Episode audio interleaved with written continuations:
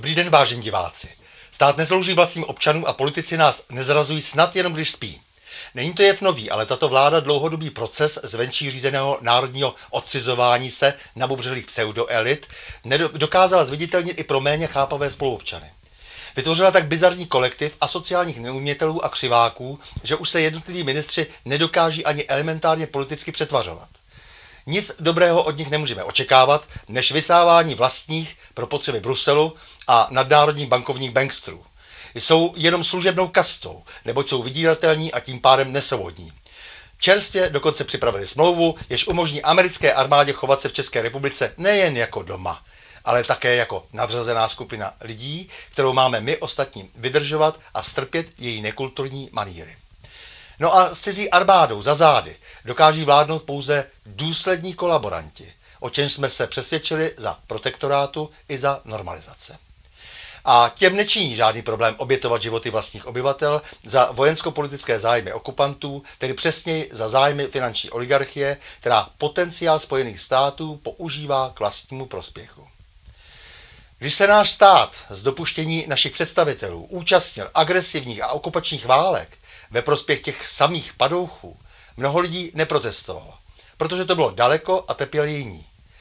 Nyní bychom měli být vnímavější. Naše nevšímavost se nám totiž už dávno vrací. Západem vedenými válkami probuzené migrační vlny byly zneužity k tahání peněz z veřejných rozpočtů a k jejich zneužívání propagandistickými neziskovkami s týmy neužitečných lidí.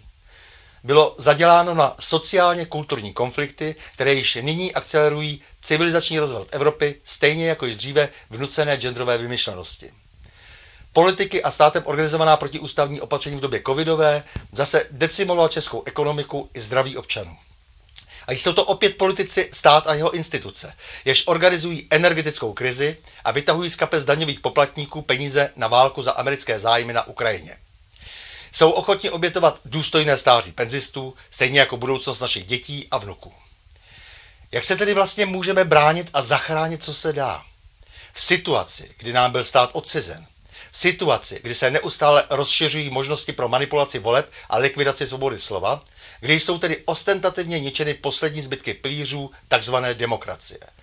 V situaci, kdy vybraní předlistopadoví komunisté, jejichž ideologie selhala, společně s funkcionáři SSM a dalšími poskoky postupně demontovali republiku a zničili i to dobré, co sami vytvořili situaci, kdy hlavní organizátorka převratu v roce 89, tedy státní bezpečnost, společně se zahraničními službami a skrze dnešní služby domácí a rádoby demokratické napomohla novému profízlování polistopadové republiky.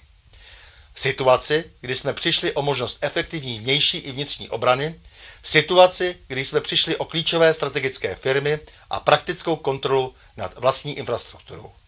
V situaci, kdy nemůžeme věřit většině z ideologizovaných a nesvobodných médií, ani většině oficiálních autoric akademického, kulturního či církevního světa. No můžeme samozřejmě protestovat, demonstrovat, a to každý dle svých sil a možností. Podporovat ty, jež dle našeho uvážení mohou reálně věcmi alespoň částečně pohnout. Ale bez spoléhání se na lidského spasitele. Bez spoléhání se na hrdinu, který za nás vše zařídí a vezme všechny naše hříchy na sebe. Ale hlavně bez delegování vlastní odpovědnosti za rodinu a přátele. Nikdo z hora nám totiž nepomůže. Proto prosím, pojďme intenzivně pracovat na svých místních a nám lidsky blízkých společenstvích. Pomáhejme si vzájemně. Podpořme obránce nemoderní přirozenosti, národní budoucnosti, českého jazyka, rodinné normálnosti, dědictví předků, skutečné vzdělanosti, tradiční výchovy, práva na národní zdraví, středoevropské a slovanské identity či neideologické vědy.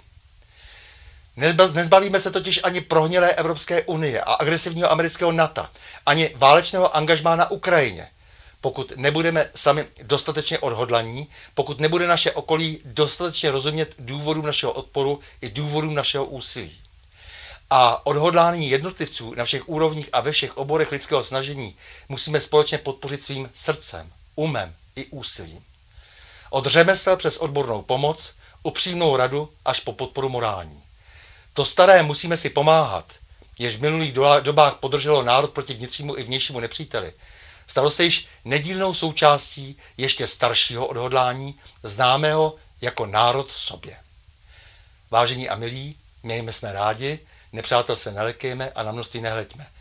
Těším se na další setkání s vámi u cyklu O čem se mlčí.